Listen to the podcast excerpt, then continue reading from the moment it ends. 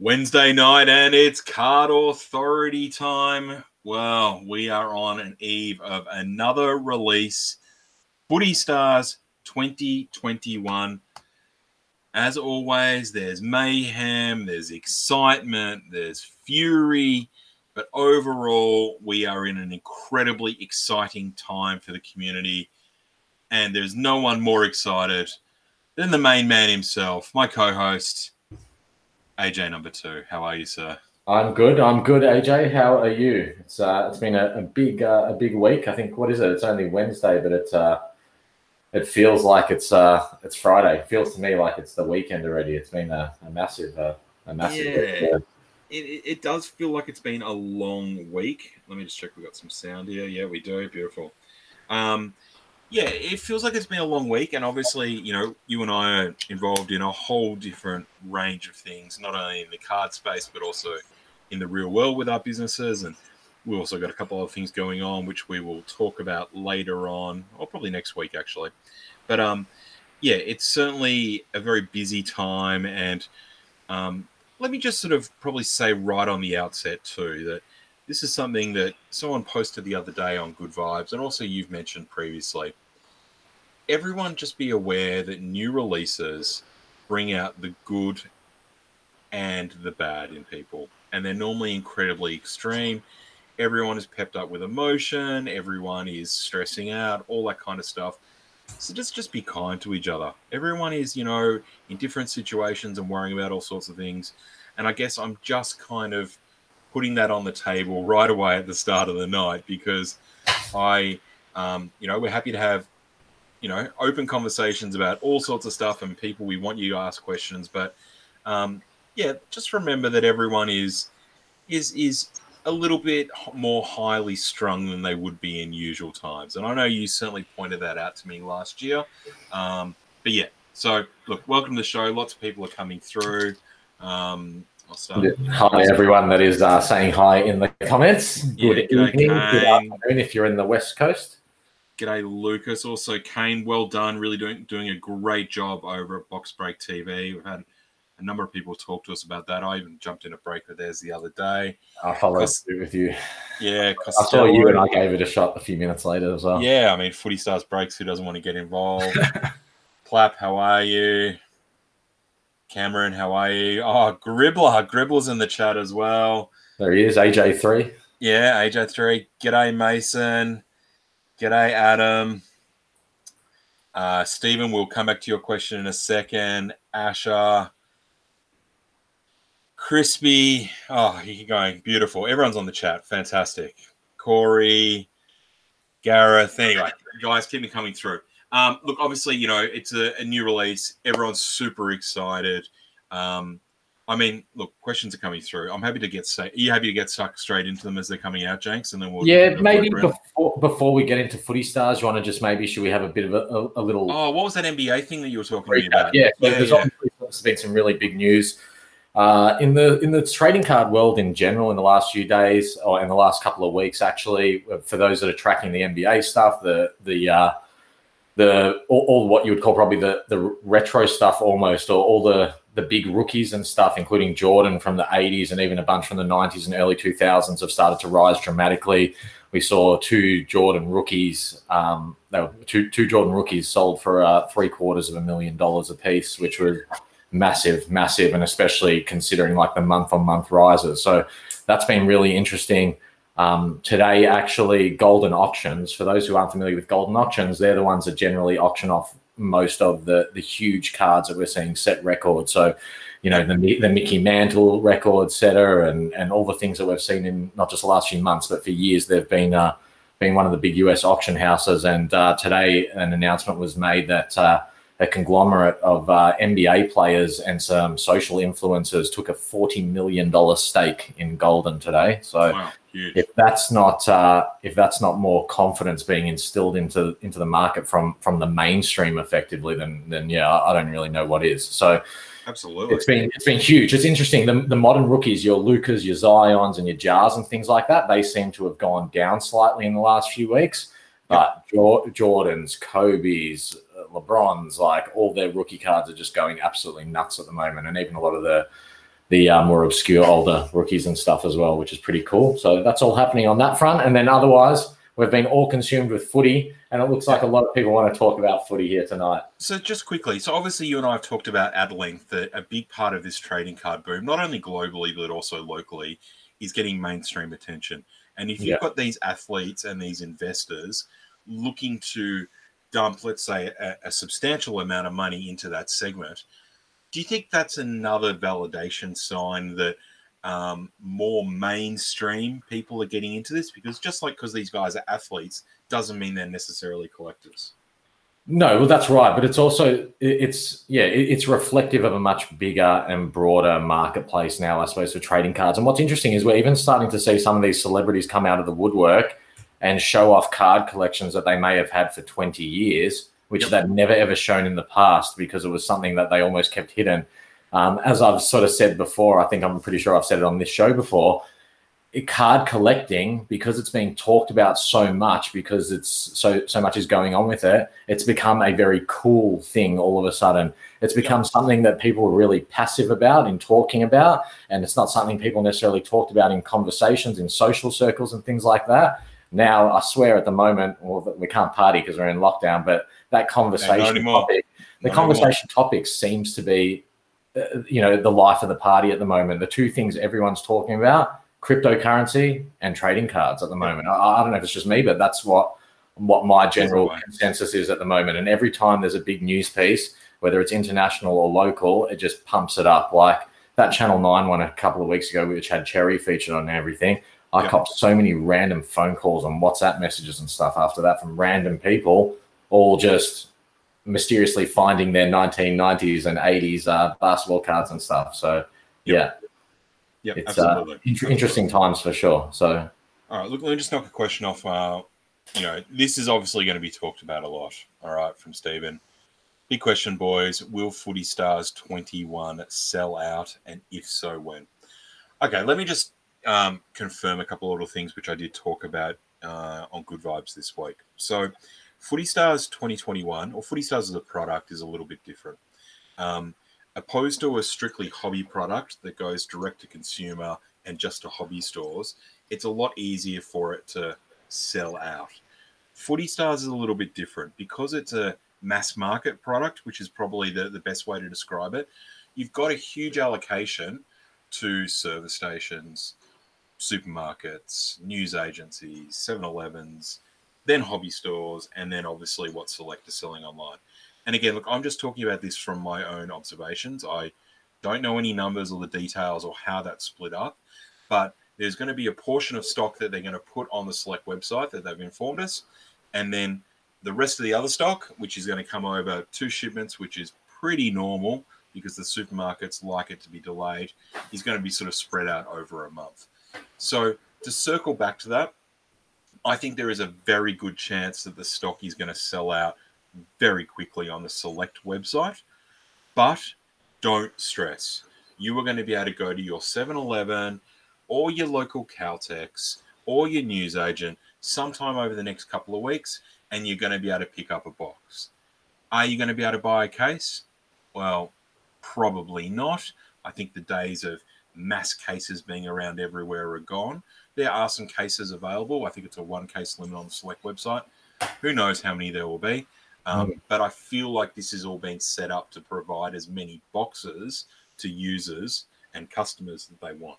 yeah. So I think the cases will sell out very quickly. I think, you know, your starter packs will sell out very quickly. But how long do you think it'll be till boxes sell out on the website?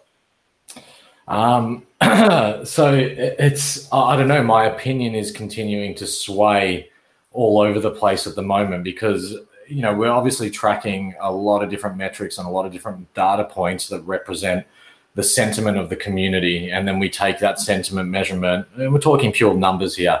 We look at that sentiment measurement and we turned it into a, a basically a measurement of demand, I suppose.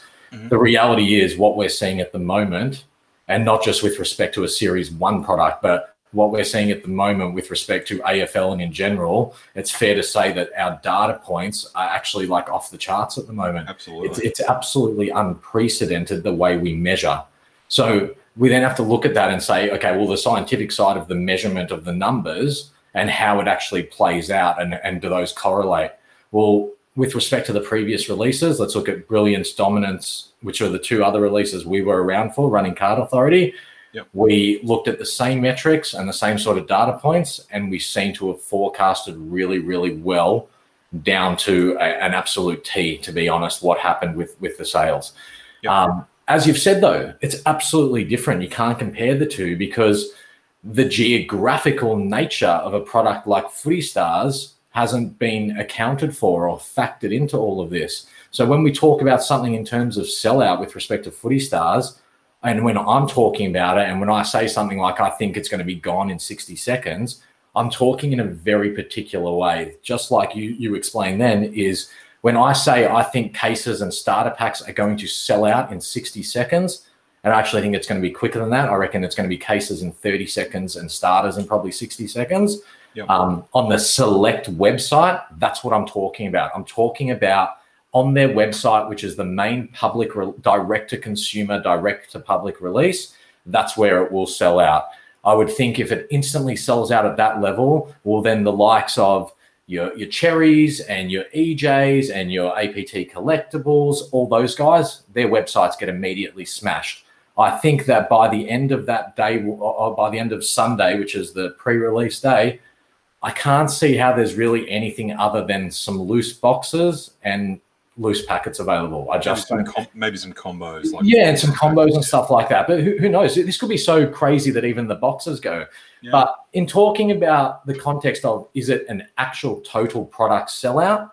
Well, not at a retail level, because at a retail level, there's going to be stores in all sorts of what you would call, you know, regional markets or regional locations or or secondary market locations where little supermarkets and you, you know the service stations and post offices or whoever else has it um 7-elevens whatever it is Yep. and those are just going to get purchased a packet at a time sort of thing and they'll trickle through and then as you said there's, there's that additional drop that's coming in april as well and my expectation is at that point well that will get snapped up to two so Yep.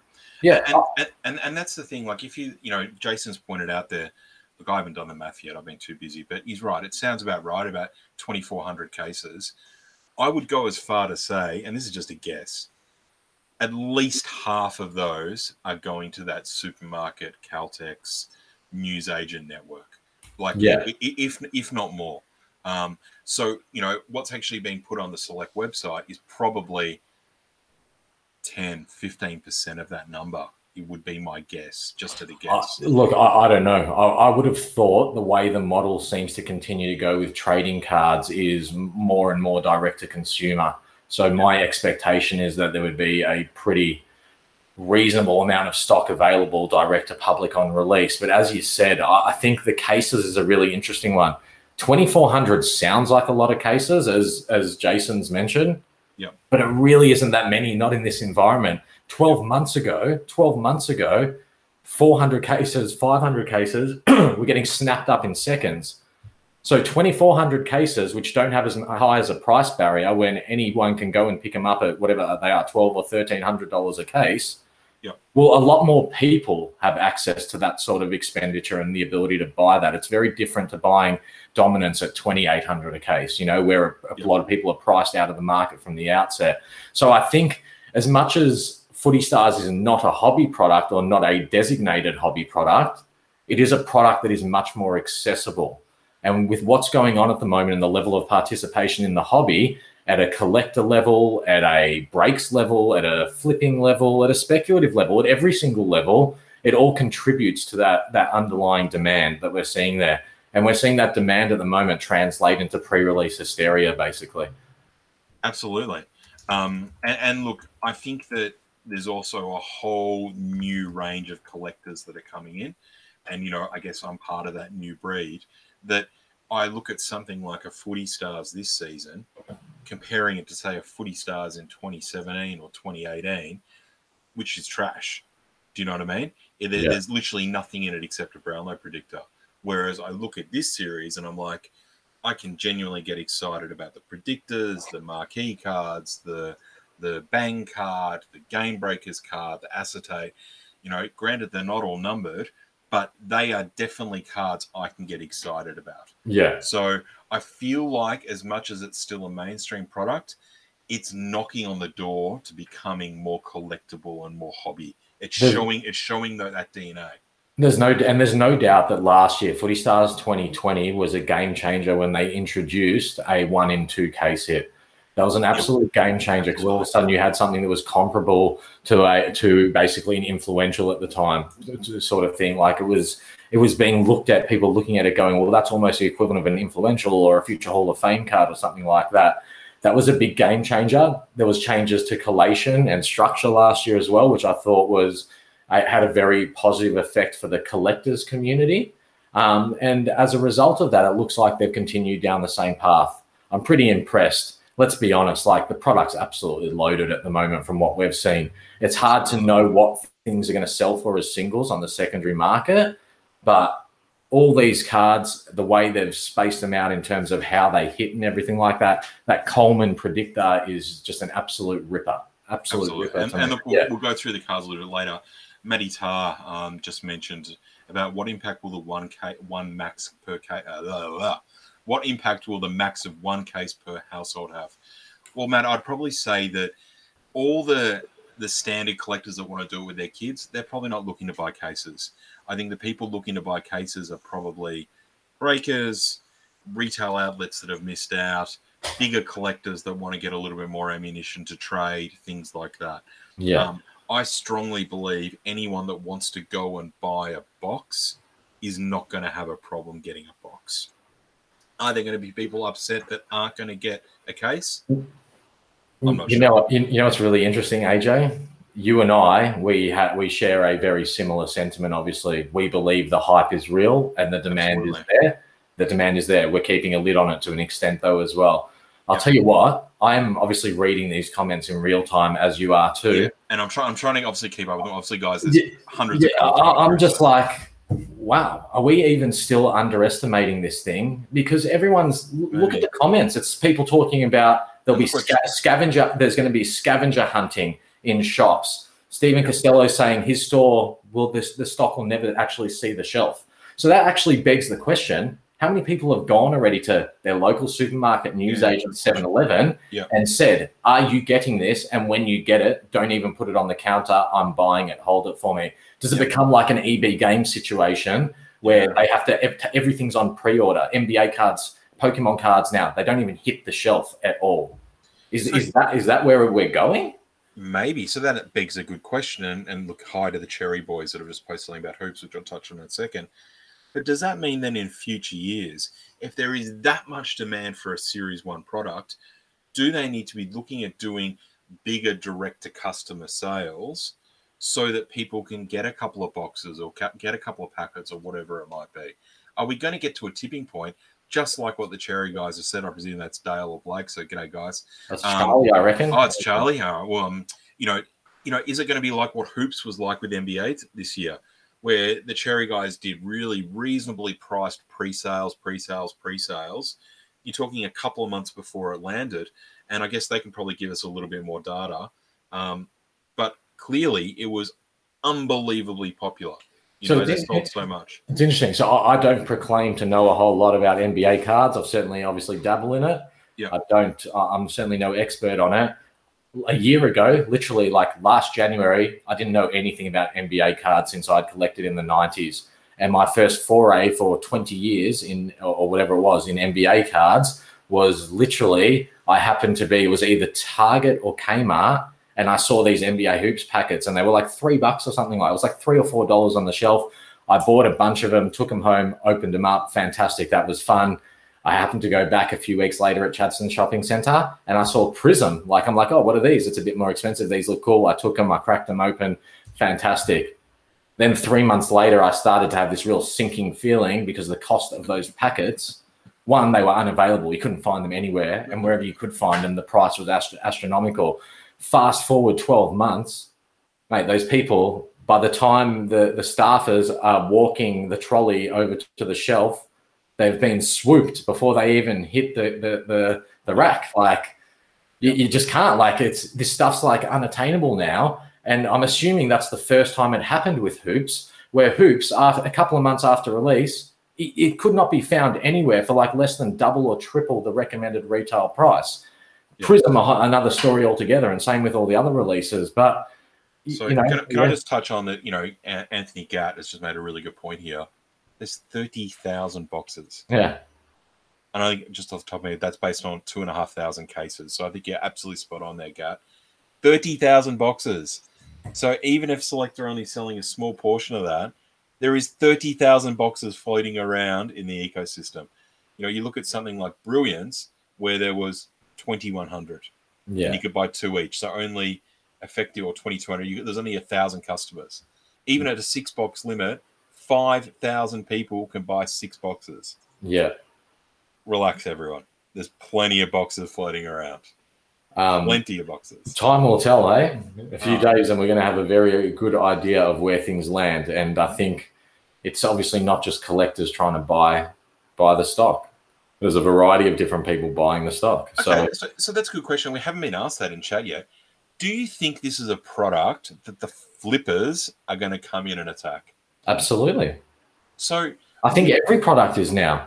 I think it's no longer about a product. It's just the marketplace. It's the hobby. It's just how it is now. Every, Okay. Everything is viewed as flippable because the amount of people involved create a, a demand that outstrips the supply. So unless we move to a junk wax era where they're producing, where that 30,000 packs becomes 300,000 packs, Yep. we're always looking at a relatively limited quantity of cards relative to head of population which then can then be extrapolated down to amount of people who participate in a, in a market segment or in this instance a hobby you know So if there's 30,000 boxes floating around that ecosystem, whether that number's right or wrong, let's just use that for conversation's sake. And the flippers come in, and we know that this stock is going through select in a theory the first run, and then going into service stations and supermarkets predominantly in the second run. Does that mean that there's a chance that the flippers price is capped, or does it, you know, can they get burnt? Because surely, surely there gets to a point where Uh, there's so much stock coming in that it doesn't matter. hard, hard to say um and Jason Cremona has just made a comment saying I everyone in the I- hobby is a flipper was just against serious people. Yeah, And that's the thing. For those I, that are like that, Yeah. For those that are not uh, hugely familiar with the hobby and tuning in, we are aware we have a lot of uh, newcomers on deck with uh, with Card Authority at the moment. We are reaching a, a pretty interesting audience. Um, so what we're referring to when we say a flipper is someone that is buying something with the intent just to turn it over for profit. So it's a purely it's purely transactional with the intent of, of business and making money and, and, and there isn't a collector's there isn't a collector's aspect to it. In this Yeah, instance, right, we're yeah. talking about it that way. However, in broad terms, what Jason is saying is exactly right. At one point or another, every person, every collector is a flipper because we, we, we all buy cards, acquire cards, buy boxes, packets, whatever it is, and then we use those cards to get other cards that we want. So even if we're a collector, we can't claim that we don't flip cards because how else would we achieve our collection? Trading cards, selling cards to buy other cards, whatever it is, Yep. it's ultimately all flipping cards. So I just do want to clarify that in the context of this conversation, we're talking about people that are very specifically have no actual interest in the hobby really and no interest necessarily in AFL trading cards. They see an opportunity to make money out of an ecosystem that's there at the moment. And I think it naturally makes sense. And then you start to couple that with we got a whole bunch of people priced out of the NBA market at the moment because it's exploded too much. It's gotten too high, the prices and everything like that. And those people happen to be a lot of them Australians who also support Australian rules football. And as a result, they get involved a little bit in some AFL, maybe a break, or maybe you get a card or a RAS or whatever it may be. And then all of a sudden they want to start collecting cards too. So there's there's also that's why we're seeing a price rise in rookies and DPSs, in my opinion. That people who have a NBA and international trading card mentality have moved in, they're starting to collect, and the first thing they want to buy is rookies and DPS because there is a belief in their mind that traditionally those are the cards that will hold the most value and appreciate over the long term as an investment. Yeah, for sure. And look, I, I just want to put this up, and I, and I, again, I, I don't like going too negative on stuff. Scott Marsh has just made this comment here. There's flipping, and then there's greed. A lot different. Now, Scott, we've talked about this many, many times on the show. People can set whatever price they want for something. If it's a hundred dollar box and they want to go and put it on eBay for five hundred dollars, as soon as someone comes and buys that box for five hundred dollars, yes, it could be perceived that it's greedy, but that shows the market is valuing it at that price. So I don't think greed greed is not a great word there. Everyone wants to get the most for what they've got. I'm not talking about doing trades and stuff like that, but if you're selling something, if it's worth two hundred dollars, why would you take hundred dollars? So I wouldn't necessarily call it greed, um, but if someone's willing to pay that amount of money for it, it shows there's a demand for it. Yeah, and look, I'm a obviously, as you know, and as our longer term uh, listeners here, viewers, whatever, people within the hobby and the community would know, I'm a, a huge believer and an advocate of a free marketplace where it's the participant, the consumer, the collector who, sh- who who will ultimately decide what something is worth this is no different to other markets and the market forces that are in play. It's very much an economics based thing here. And the yeah. underlying factor will always be supply and demand. Supply and demand is what is what creates perception around what something is worth. Something is only perceived to be worth that amount until the day it sells. And when it sells, it sets a precedent or a temporary benchmark until the next time it sells. And you have that constant battle between the buyer and seller, and it's a matter of who's going to concede. If it's a seller's market, then the sellers are less likely to concede and the prices keep going up. A buyer's market, they start to flood. It's no different to to other other marketplaces like shares and i don't like the idea of conflating trading cards in that way because i myself am, am, a collector i'm a collector you know first and foremost i'm a collector and that's how i got into this but the reality is those exact same market forces are at play.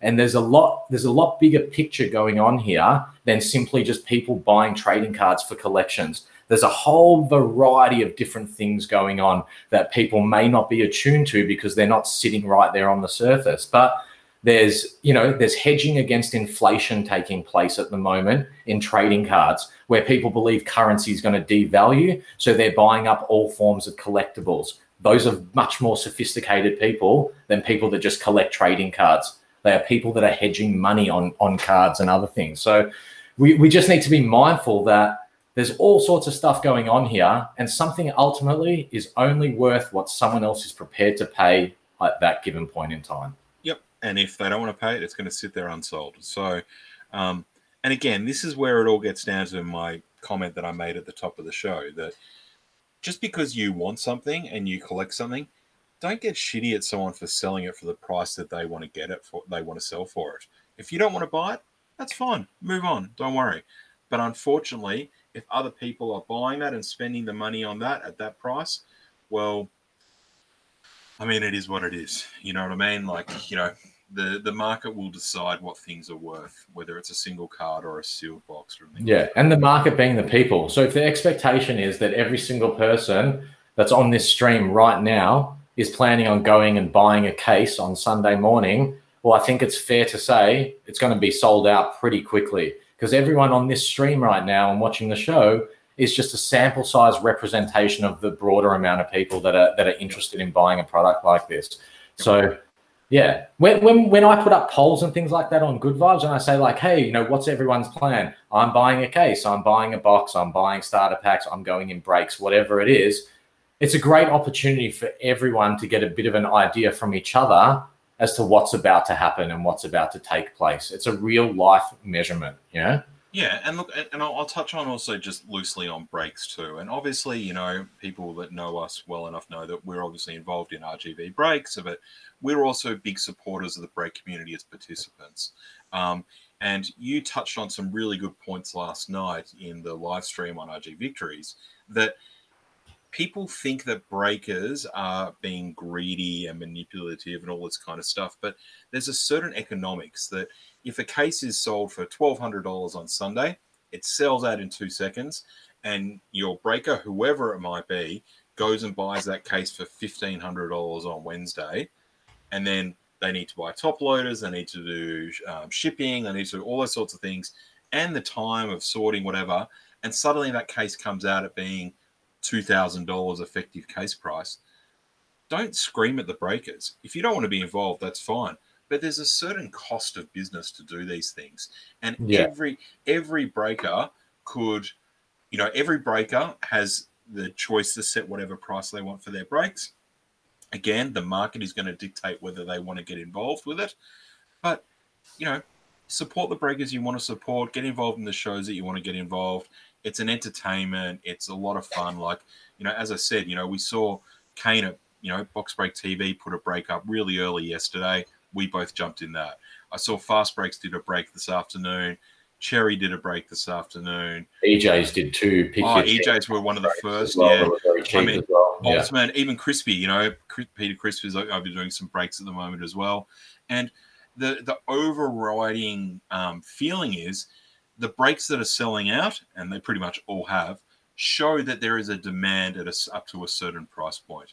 So don't hate on the breakers for actually busting the product and getting these cards out there because you know they're not the evil enemy. They want as many cards out as possible. Yes, they make some money. You know they've got to get paid for their time, but it's so much better than hundred or two hundred cases sitting in someone's warehouse gathering dust for a Well, the cards will never be, see the light of day. And that's the other thing about a, bo- a, bo- a booming hobby at the moment means the product is being opened. And unlike how it used to be, there's not stuff, you know, there isn't 30, 40% of print runs sitting in warehouses for eternity when no one actually has the chance to complete a set.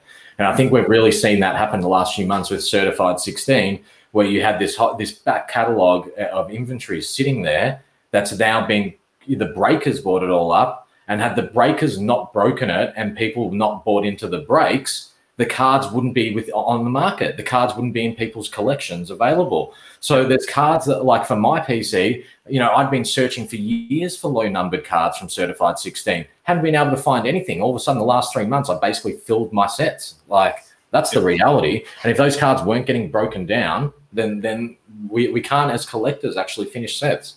So it's not a bad thing. It's not. There's there's so many different um, different parallel uh, sets of optics that you can look at this at, like so many different perspectives. And there's always going to be people that will find the good and the bad in every different one. But at the end of the day, I think Select, and I said it, I've said it a couple of days ago, like Select as a manufacturer. And all of the card manufacturers, Panini, Select, Topps, all these guys, Team Coach, whoever it may be, they, they can't win. You, you can never actually win. It's can you appease more people than you upset?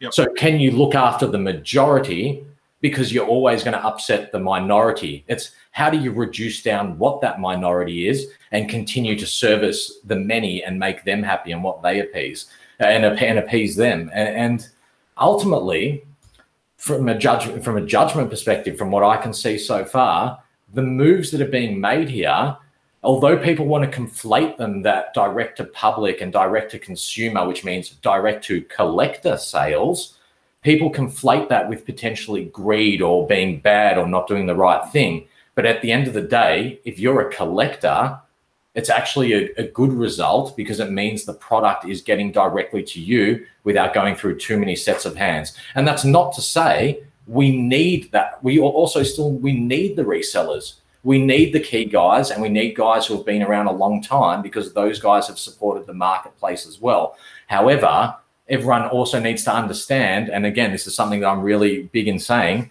how things were yesterday is not important. It's how they are today and how they're going to be tomorrow.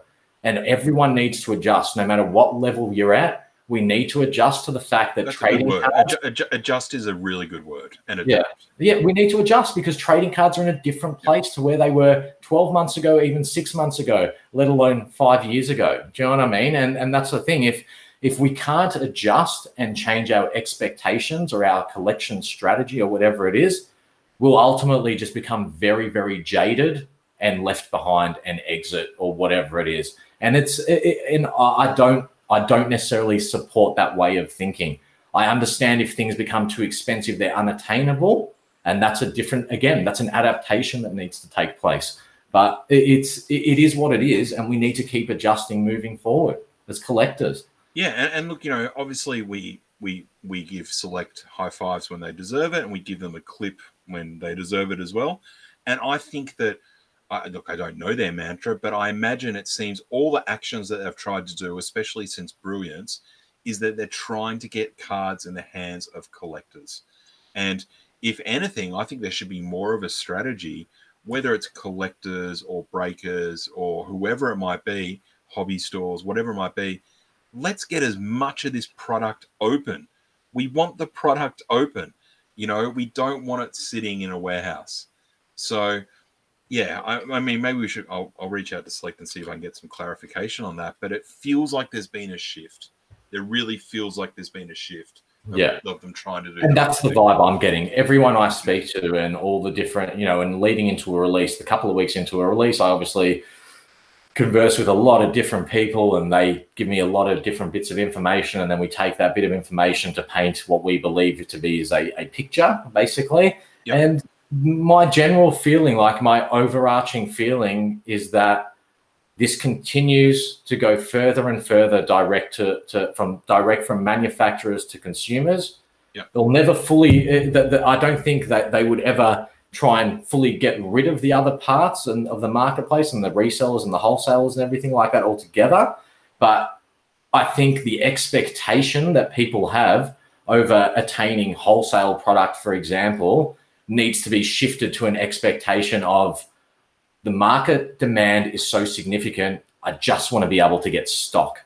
And I think that's more like what the US models become with Panini, where all these big, big operators, huge operators, huge websites, huge resellers, they're not getting necessarily wholesale because wholesale almost doesn't exist anymore.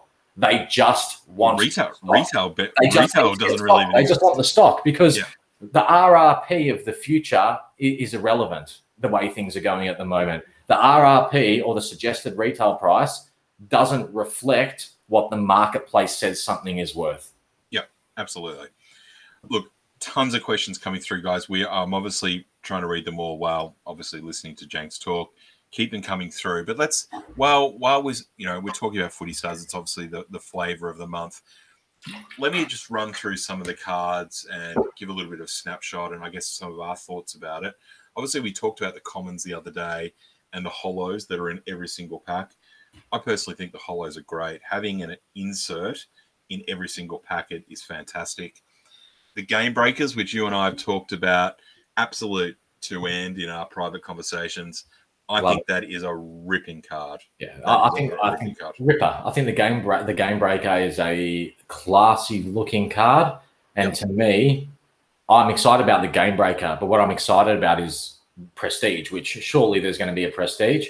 What I'm excited yep. about is the fact that we start to get to see limited number variations of these cards. So what happens with that game breaker? You, you, you, reckon, you reckon, they'll put them in prestige? And number? well, surely, like to me, that game breaker is a perfect setup for something like prestige. Like I'd love to see a numbered game breaker, potentially even a parallel game breaker. I'm not holding my breath, oh. but surely that becomes a numbered card. It's hot. That's a hot card. Imagine a parallel of that. That'd be sick. All right. Um, that and obviously the game breakers. There's uh, what is it? Well, one in four packets. One in four packs. So there's yeah. there's nine a box. That's uh that's handy. The acetate cards, which I think are really cool. I guess you know you probably need to. Well, I'm waiting to hold one in person, but the fact that they're see through and they look like they're plastic or a little bit more solid, they look exceptional. They're one in six, so there's six of those a box. The big surprise for me, the milestone. Um, I've never been a fan of the milestone cards. I've always thought they're a little bit of a waste of space. These milestone cards look really modern, and I know they're a little bit of a takeoff of the 2005 model, I believe, similar style. But I think they're a fantastic, fantastic looking card. Yeah, Crispy's agreeing you. Numbered game breaker would be incredible. Yeah. Um, so the milestone cards are really good. They're one in eight. So oh, my math's not working today. So there's four in a bit of box. Crispy actually just put up a break before that snap filled as well. Oh, did he? Yeah. Good shout out to Daniel Ramage who got in there and assisted me with acquiring uh, the Saners, and uh, Crispy will fix you up after the live stream, mate. Oh, beautiful, beautiful. Um, Crispy, I just saw your question there. I will come back to you about the marquee card. Um, the bang card. Now, this is a box hit. Now, we've had lots of very healthy debate about the bang card. Yeah. Um, I personally think it looks really good. I think it's going to look really good in person, but you kind of yeah. You... Has, hasn't excited me yet. Hasn't excited me yet. First judgment when I look at it on camera is it's not it's not the card from the set that appeals to me. However, that seems to be the sentiment, doesn't it? it? Well, it goes both ways. Look at Mario. Mario just said, "I can't wait for the bang cards. They look sick." And Mario is a long-term collector as well, and one of definitely yep. the bigger collectors as well. So it, it's a really interesting situation.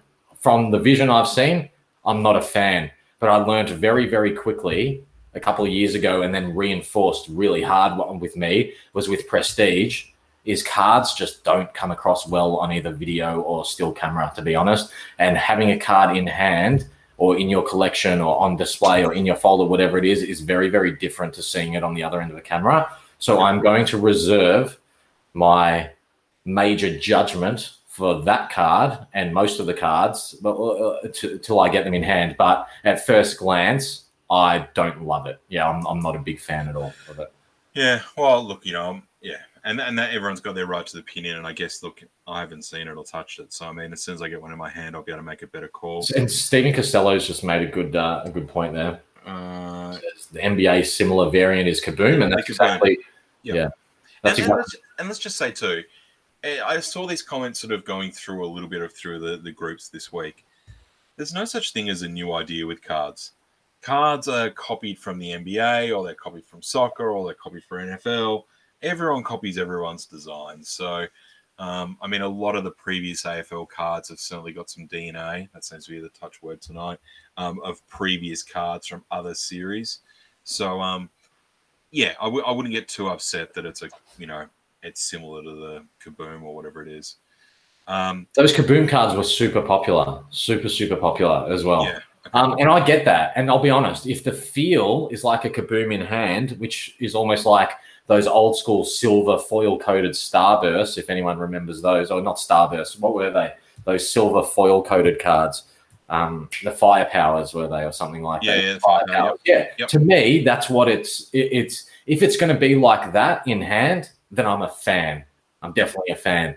Um, so I, I need to, yeah, I need to wait, wait and see that. Whereas like the game breaker, I can look at that on the vision and without even having that in hand, it's hot. I'm a fan and I know when I get it in hand, I'm going to like it even more.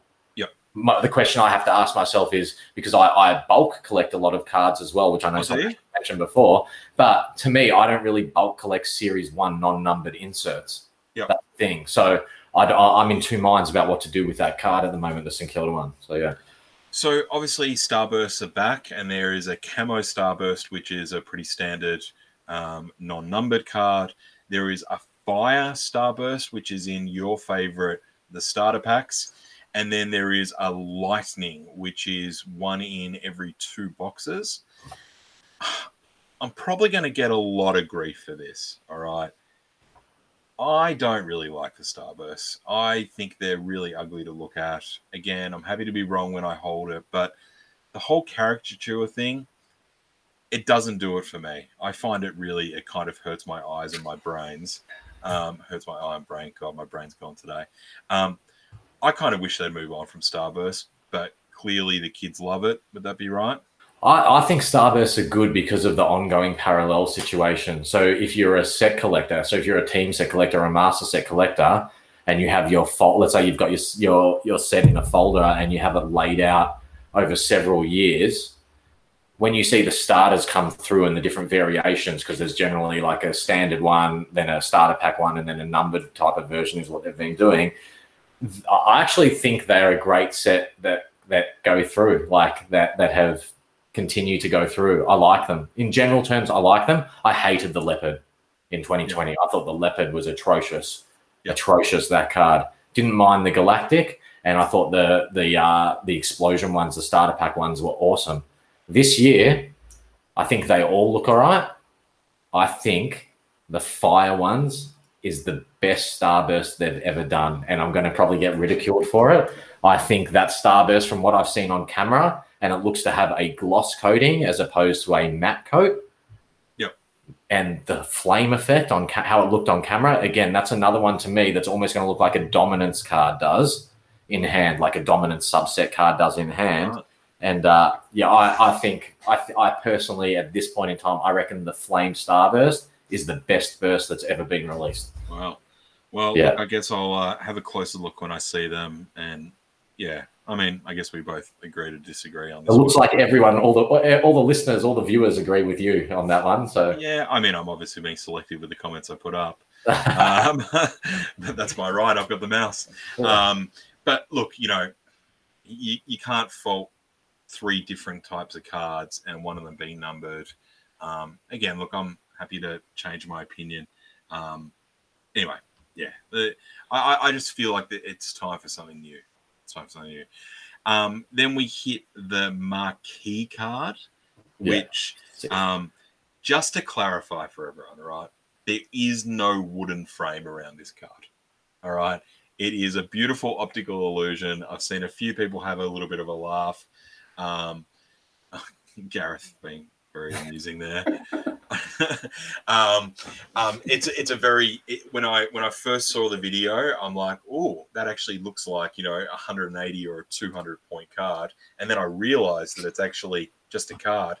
But to see that it has the same pearl finish that I presume is the same one that's on the Footy's Finest, oh my god, I was so excited by that. I'll tell you what, I think it's going to be a crazy card. optical illusion and a half on the video. When it first came on the video, I'm like, geez. I did a bit of a piss take the night before about there being an 18 page booklet in a, in a box instead of instead of getting a row of 12 packets, you get a booklet card.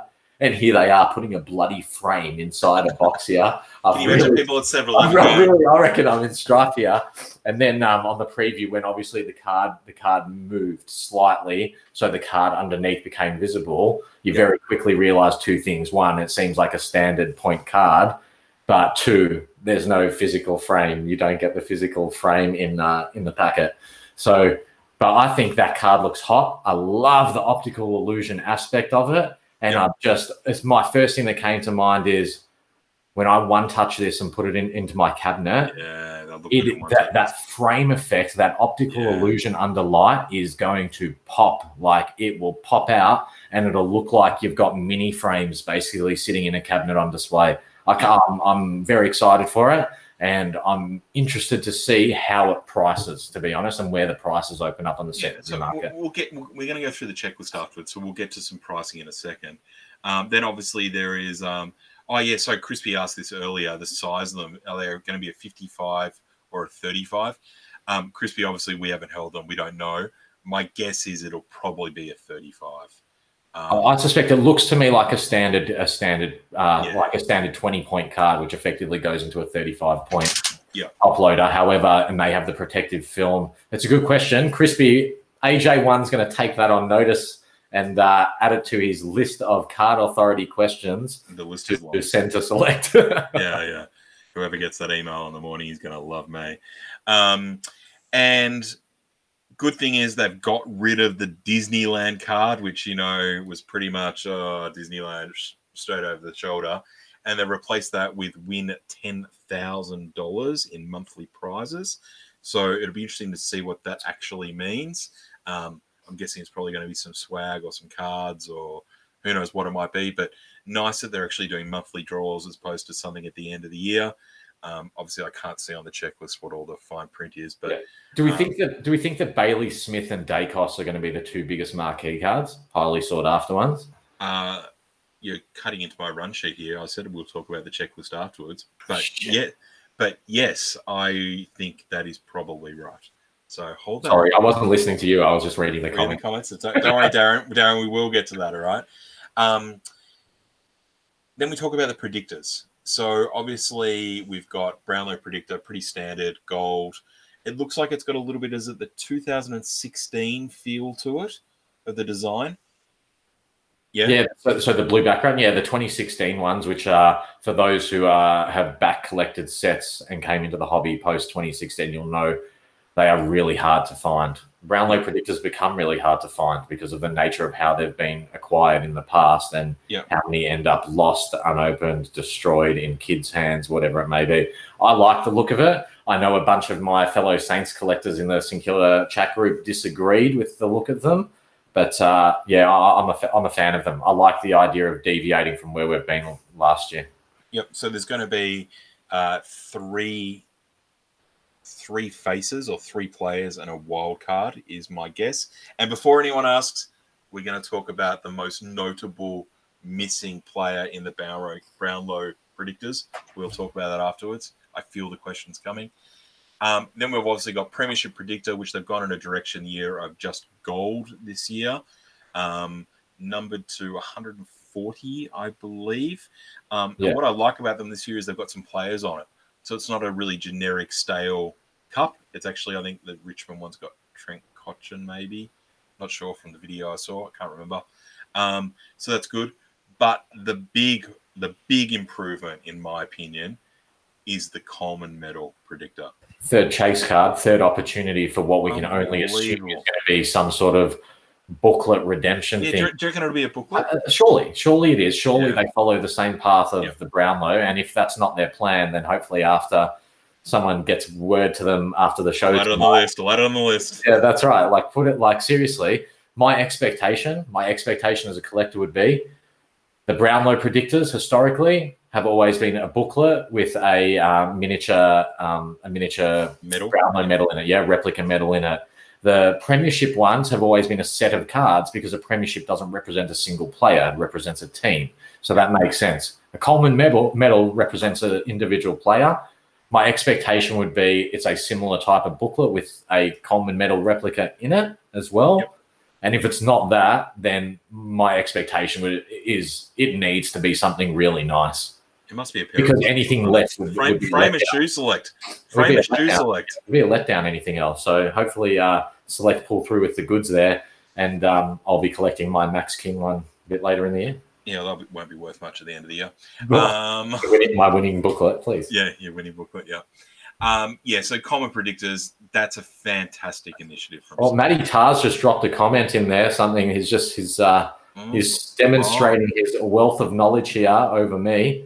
Yeah. And apparently, they're going to be different colors for each team. That's cool. That's going Oh, to look pretty sick if you're doing is, is this for the, is this for the Brownlows, is it? Apparently, I'm assuming Right. that's what Matty's talking about. Yeah, yeah, okay. Um, oh, Drew's made a good question. Would a Rising Star redemption work? Love it, Drew. Love it. Uh, I actually don't think it will on, because mate. no, Rising Star is a it's a it's a voted award, so it's not actually an award. Voted by the coaches, yeah. No, it's a select panel. All right. Yeah, so I'm sure there's like half a dozen players or a dozen ex players that vote on it, just like Mark of the Year and Goal of the Year and stuff like that. I don't know whether or not you could do those sorts of awards for something that's effectively uh, there's not really statistical data next to it. I don't know. Not sure. That's just my opinion. I did see that on a thread somewhere else. I support the idea, and if a St Kilda player got up, I would bulk it, You'd bulk any St Kilda card anyway. basically. Um, so really good job there with the predictors, um, and overall a really, really strong Series One release. Yep. Um, Very impressive so far. Want to see it in hand. Yeah. I'm very impressed. yeah. Oh well, here's Gareth saying something here too. Uh, Rising Star is chosen by the AFL, not Select. Yes, we know that, Gareth. Yes, uh, I would expect that Select has no control over who uh, the Rising Star nominee No. for this week is. All right, so let's have a little bit of a look at the checklist. Now, again, we congratulate Select on a lot of fantastic things they've done in this. But who was responsible for not having a Matt Rowell, Brownlow Predictor, and Bang card? Who? Who? Am I correct? Have I read correctly? Actually, I've read other. Look, to be honest with you, I've been flat out. I haven't. I told you just before the show. I haven't even looked at the actual check. I haven't had a chance to look at the checklist. I do have Select's website up on the screen in front of me here, so I'm looking at the same the, the sales page basically on their website, which has the ratios in it. But I have read many a comment of not only is there no Brownlow predictor or bang card, apparently there is no Matt Rowell card at all in the whole series. No, no, there has to be, surely. Apparently there's not. So I don't know if that, there must be a base card. I'm Um, assuming there's a base card, but apparently there's no Matt Rowell cards. Uh, oh, no. Am I right? There's no. Oh no. There's there's no common. Oh no, we're in trouble here. Uh, is there a hollow? Oh, there wouldn't be if there's no common. Oh, there's no common. Well, if there's no common, then surely there's no subset insert. What about either. what about a starburst? Hang on, hang on, hang on, hang on. This is way too small for me. Just talk as you will, Janks, while I have a look. So if- okay, so if the mail is correct, or the mail in the context of comments I have read on social media, and there is no Matt Rowell card, so it's Oh, there only- is. There's a starburst. Oh, there's a starburst. Okay, I was going to say. It could only come down to an, a few different things. The fact he didn't play games, there would have been a limit on Oh, AFL everyone- media. everyone's saying starburst. I should have Yeah. just asked you guys. So, so there would have been a limit on the AFL media's photographs, and I know that last year it was already presenting a concern for all licensees, not just the card manufacturers, Yep. but all licensees had major concern because of the way the competition took place.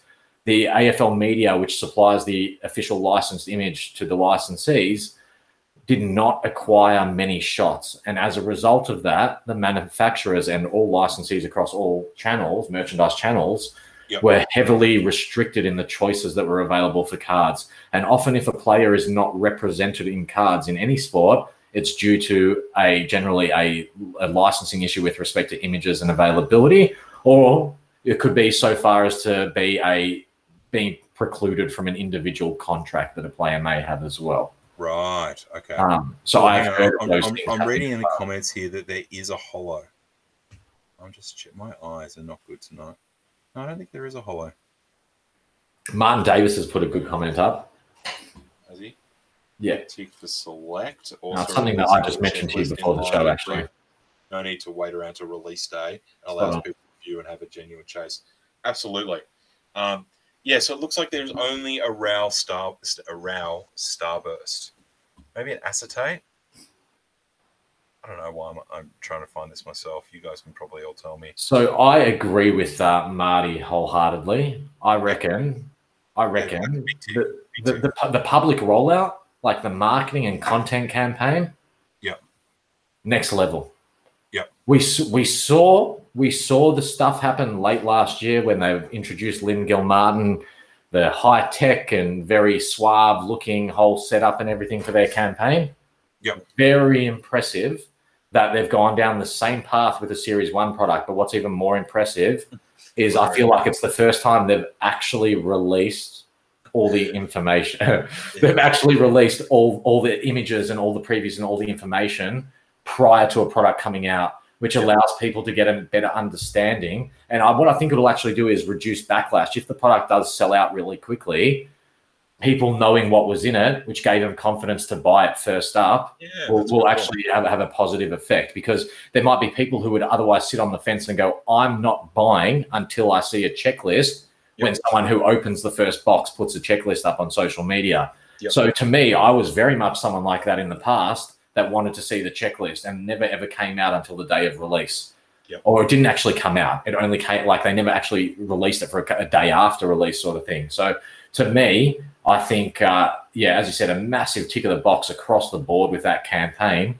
But the underlying factor is people can now make a really informed decision if they want to buy packets, boxes, a case, starter packs, whatever it is. So yeah, well done, well done. Yeah, And hope- Anderson's right. Checklists need to be pre pre pre release for every every set. yeah, I, I hope. Yeah, I agree. Wholeheartedly agree, and I, hopefully it's the, the start of a trend for the select guys as well. And I, I'm hoping that they did that with the realization that that's what people actually wanted. You know, Yeah, and for Ralph fans, yeah, let's hope that he is more in prestige and maybe maybe if they do marquee again, he might be the next marquee player. yeah, So anyway, Rowell fans, I just had to address it. I've had lots of messages about it. Lots of people ask. But yes, he is on an acetate. He is on a starburst. I couldn't see him in the hollow foils, but I will have a look again when I put my glasses. just on uh, on what Peter Buchanan has said. Yep. Uh, that you just had up on the screen. yeah, I can get that That, uh, that then obviously begs the question or creates the conversation, I suppose, around okay, well, a lot of people are looking at it going, the marquee cards, especially going, well, why is it this player? It shouldn't be this player. It shouldn't be that player. Why is this player? Something that everyone needs to keep in the back of their mind is last year, we were all complaining about the repetitive nature of players being used for high end cards in every series. Yep. I can only assume they're trying to get a much better player spread to address those concerns that everyone had. Albeit, I know you love having dusty cards as every single insert. Just like I like lots of Jack Steele cards, but keep copying Seb Ross ones instead. Well, he's the best player at security. Yeah. Um, Press, Nick Coffield is the marquee card. Awesome. Bulking. Bulking. And, and look, let's have a look at the marquee cards because you're right about player spread is really good. A lot of these guys, and I'm sure you'll be able to correct this for me. So, um, Chase Jones, I think it is for Adelaide. Zac Bailey for Brisbane. Harry McKay for Carlton. That's an interesting choice. I don't know how. Oh, I guess Walsh was on the showstopper last year. Josh Daicos for Collingwood. Now we talked about it before. He is going to be heavily, heavily in demand for Collingwood. Josh Daicos. Jordan Ridley for Essendon. Actually, I didn't notice that before. He's a ripping player. Adam Cerra for Fremantle. Brandan Parfitt, who I spoke to a Geelong supporter today. He was incredibly excited about Parfitt being the Geelong card. So that's great.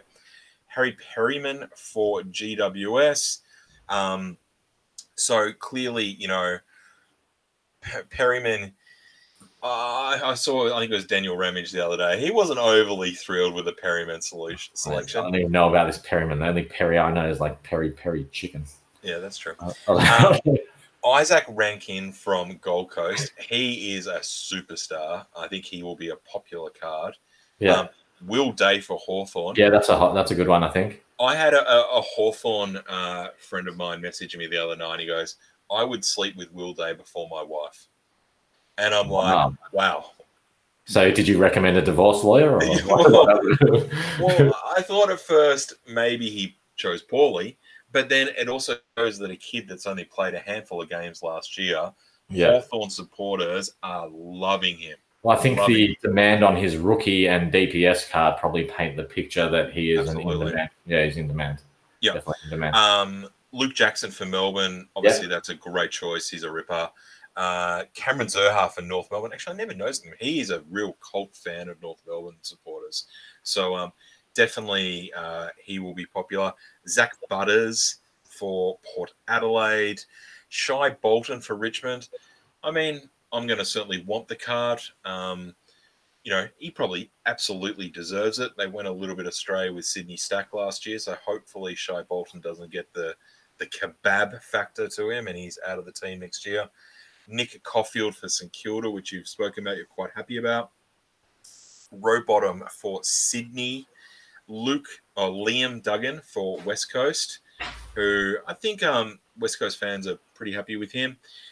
But the big one, Bailey Smith for the Western Bulldogs. Cult following. Wow, that is going to be uh, heavily, that and the Daicos card are going to be heavily, heavily, heavily in demand. Yeah, I think so too. I think so too. Um, Yeah. yeah, I, th- I think so too. Uh, I think those are definitely the bigger ones. Anthony Gatz just uh, throwing a good Yeah, comment. I, I was going to bring that up. So let's talk a little bit about pricing. Where do you see those those heavily in demand cards? And I think they're numbered to seventy. Number to 70, so the equivalent of a silver showstopper in numbering. Yep, yep. I see, I think we see them open up on the market between anywhere between sort of 250 and Six hundred. So you think the the, the oh, I, I think there, I think there's potential for the right, you know, some low numbers of the correct ones and the more Yep. desirable ones to be higher priced. However, where it opens and where it settles, I think, are two different things as well. As we've seen with the showstoppers and sort of what happened. What's interesting is the silver showstoppers had a funny wave. It came out really high, then it started to dump off, then it settled, and it started to go back up, and they've become really scarce. It's almost harder to find the silvers numbered to 70 than it is to find the golds numbered to 40 i'm finding at the moment so yeah, I think that's really interesting. So I think they start high, and I think your lower teams, the Gold Coast and start. And, Ah, see, see, see, Gold Coast. I think that's that's an interesting one because Rankine is a sensational choice. it's right. still a limit, a limited base of team collectors. I think I would. I would want one. I reckon he's going to be a superstar. Mm. So I don't think it's going to be another Brayden Fiorini like last year where you can't give them away for a hundred bucks. yeah, I definitely can't see that being the situation with a card like that. yeah, and I also I don't think that there's a card that's like the Stevenson that literally opened at like eight hundred or thousand dollars. I don't see it. I think. it- Bailey Smith might be that, or Sorry? Daicos might be Daicos. No, because. I think as the Western Bulldogs base isn't there to support that price level. I don't think. Maybe I'm wrong. Maybe I'm wrong. Um, probably Collingwood and the Collingwood collectors are going to hate this, obviously, but I'm just stating reality here. Yep. Daicos is a is a marquee name and a marquee player, and he suits the card. Yep. And the amount of people before that preview came out that said, "Oh, I hope it's a Daicos showstopper," and then it turns out to be a Daicos card is probably a reflection that a bunch of the Pies collectors want it. So. I think pricing wise, probably yeah, that the Daicos Daicos is probably sets the top of the market. Daicos or Will Days type of thing set the top of the market. Bailey Smith as well, and then to me the you know your Frio, GWS, Gold Coast and stuff. Albeit the players Oh, are great players. I'm, I'm getting I'm getting a lot of Rankine support here for my take here. uh, yeah, let's uh, we'll, we'll we'll see in a couple of weeks. I'll see what happens. We'll see in a couple of weeks. But uh, yeah, I, I feel I feel that that's the case. And Anthony, um, as someone who's been around as a major player for the last two decades, Yep. I'm keen to hear what you actually think about that, and if if you're ranging it the same sort of way as well.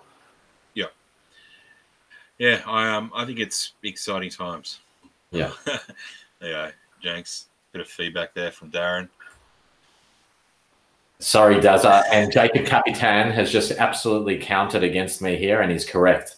Yeah. Put up Capitan's comment. I'll concede. I will concede, Jacob. Absolutely. He says the Naughton 01 showstopper went for 600.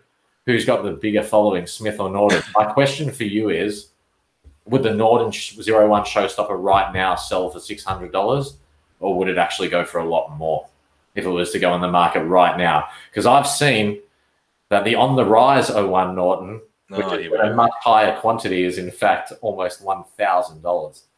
So, so yeah. Um, all right. So look, obviously, you know, we'll we'll we probably won't do a show on Sunday, but we will certainly do a show next. Uh, oh, I don't know. We'll do it next week once everyone's got cards in their hands, and we'll uh, we'll certainly be uh, talking about a lot more of these. And there's obviously going to be lots of feedback, not only through the breaks pages, but of course through really good vibes, where everyone will no doubt share their hits and Yeah. talk about their cards. I can already tell, and I'm not trying to brag, that the numbers, the viewing numbers on this live stream across like the duration of it and the amount of comments, if you are on this stream in real time right now, congratulations. You are officially part of the biggest ever card authority, or at this point, at least during a live stream, the biggest ever card authority broadcast so far. So, down, settle down. It's, not, it's, it's not about us. It's not no, about but it shows how excited people are for the release, which again, it takes us back to the beginning of the program. It's an Yeah. absolute measurement of what's going on here.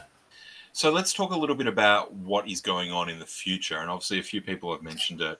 Um, and I saw a comment. I won't attempt to scroll up and try to find it. When do we think that, say, Prestige, and we're all assuming that it's probably going to be Prestige, it was so successful last year. When would you think Prestige is going to come out? Are we talking months and months away, or do you think that Select are going to try to stack these releases up a little bit closer together? So I think our consensus is the forecasting we did a few weeks ago of what releases we expect to see this year. Nothing has changed for me in that sense. I think we see a series 1.5, whether it's called Prestige or not, I don't know. I think we see a, a true series two again, which won't be dominance because I don't see how they continue to do dominance again. Come on, Legacy. Come on, Legacy. Yeah, I hope it's legacy and I hope there's future Hall of but I know everyone keeps saying it's impossible to do future Hall of Fames this close. Um, so uh, I I don't know. There's going to be the series two. We're all expecting Supremacy is going to come out again. I think we're expecting, as is everyone else, that Brilliance is coming again after the success that had. Oh, you reckon they'll go that again, do you? Yeah, well, if not Brilliance, then surely it's something along the same lines. Yeah, okay. Unless the market fully like has you know d- deflates at that point in time and demand diminishes significantly, why wouldn't you? Why wouldn't people you know continue a set? Why wouldn't they release something to, to continue? Yeah, okay. So getting back to whatever this 1.5 release is before the Series 2, do you think it's something that they're going to try to keep momentum with and get out as soon as possible? Or do you think they're they're going to try to hold a little bit and spread these out throughout the year? Uh, uh, hard to say. I probably think Prestige. What was the distance between the two releases last year? Was it two months or something like that? Yeah, something like two and a half months, maybe. Yeah, so it was eight or ten weeks from Footy Stars to Prestige, but there was also a heavily COVID impacted market. That's when this all came out right at the start of the big lockdowns and everything last year, especially in Victoria. Yep. Um, I reckon, surely they measure the market. They expect that we're in a different place to where we were last year. So the velocity and frequency of sale of Series 1 will be more significant. They would be taking measurements of the market just like we are at the moment and of demand. Yep. I would think on that basis, they would be wanting to probably try and release that a bit earlier than usual and keep it because people are going to consume footy stars so quickly. You probably want to keep the steam going in the market a bit there, actually. So if, if last year they did four releases, it's right, Footy Stars Prestige, Dominance, and Brilliance. If you think that they're going to do another one in the form of Supremacy there and make it five, that surely means they've got to do it quicker, doesn't it? Yeah, it either means they have to do it quicker or the second half of the year has a bunch of releases stacked into each other. But for considering that Series 2, Supremacy, and if there's a Brilliance type of release are all higher end and they have a higher price point, which means a more significant barrier to entry from a consumer perspective, it would make sense that they would actually try and bring releases forward Mm.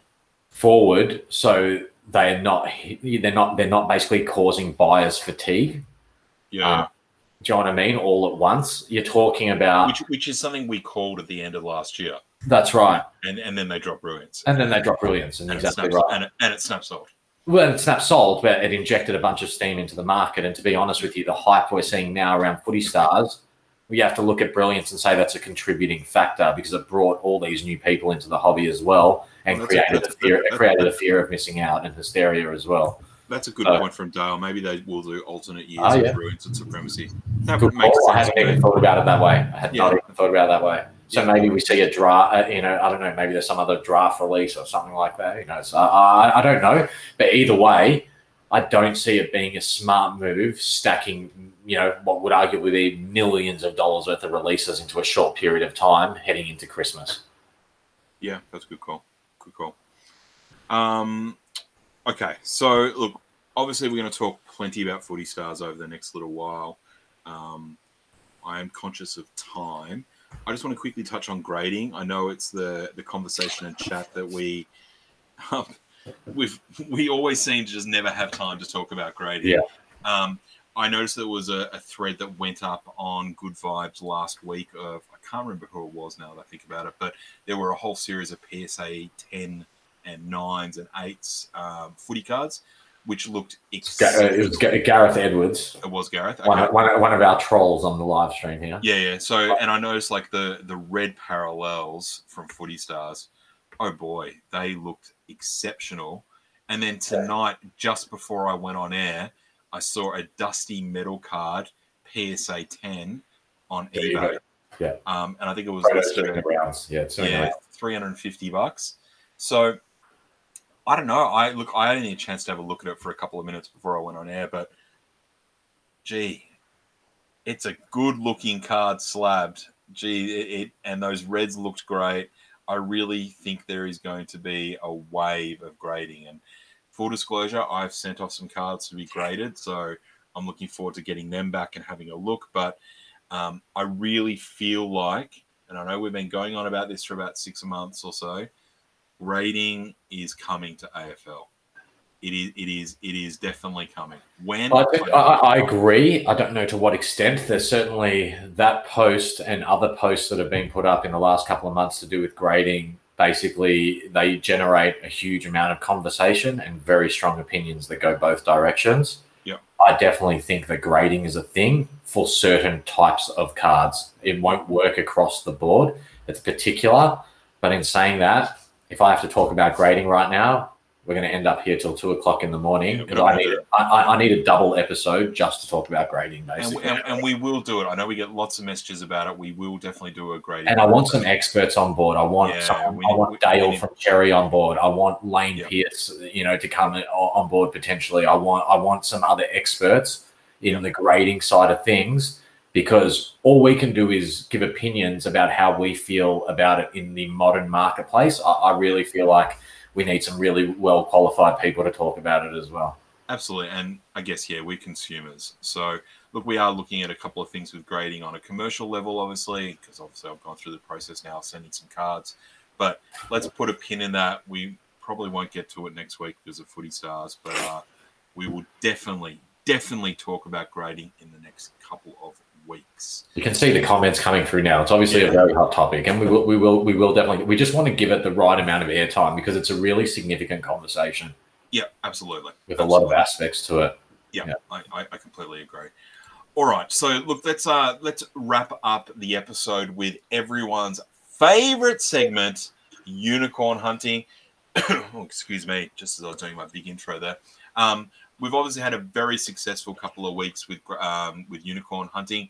Um, some might have seen a post on Good Vibes or on Card Authority. Um, we were tracking down an Aaron Naughton DPS. We slayed that unicorn, and um, Capitan helped out um, Adam, I believe it was, who was looking for it. I Yep. forgot your name. Sorry, Yeah, Adam Furte. Adam Furte, yeah. So well done to those involved. There was also another one, a Jacob's booklet. Oh, I want to say that it was Lucas Plapp, but I can't remember. I'm not really prepared tonight. I'm sorry. But really great news that we've had two unicorns found already this year. So, our unicorn for tonight, all right. And again, we talk about a lot of high value cards. This is not a high value card, but it is very rare. So, Andrew has reached out to us and he's looking for a 2019 AFL draft picks. DP is the code Caleb Serong. Now, the card's only probably worth a hundred bucks. You know what I mean? But it's an incredibly short print run. I think there's only about 40 of them, 50 of them, something like that. So it's a 2019 select AFL draft picks, DP8, Caleb Serong. Andrew is looking for this card to complete his Fremantle set. If anyone ha- out there has one, make sure you reach out to us. We will see if we can connect you and help do a deal, whether it's trade or cash. We're not buying it, everyone. We do not buy unicorns, but we will certainly help make it happen. So 2019, Caleb Serong, AFL draft pick. See if you can help Andrew out. It will be on the website tomorrow if you need to see a picture of it. But let's see if we can slay another unicorn before Footy Stars next week. Absolutely. And uh, AJ, you have done a magnificent job here again this evening. But most importantly, those who have tuned in as part of the live stream, um, Yeah. thank you guys so much because what, what an amazing conversation tonight and the contribution in the comments speak for themselves. It's uh, it's just it's it's exciting where things are at. It's the, the level of the conversation is a reflection of how strong the hobby is and how big things are, but also how emotionally invested we all are in it as well, and the excitement and the conversation and the sense of, of community and everything. So it's uh, it's awesome, and uh, yeah, th- thank you to everyone, and thanks to you, AJ, and everyone who continues to uh, to get involved and, and allow us to, to keep doing this and indulging us in it. So thank you. It's, it's certainly not about us. It's about you guys, the listeners. And if we can help in any tiny little way, it is fantastic. So, look, we'll wrap the show up, guys. Thank you for all your questions, as Jenk said. Remember, Footy Stars release or pre sale release is 10 a.m. Australian Eastern Daylight Saving Time. You can get it through the Select website. You will be able to pick it up from supermarkets, Caltex service stations, news agents, hobby stores, all that sort of thing. Remember, be kind to each other. It's a stressful time. We all want cards, but just remember, it'll be okay. It'll be okay. Thank you, Jenks. Awesome Thank as you. always. Good stuff. Thanks. And thanks, everyone. And uh, we will see you on the next episode and we will catch you all over the internet.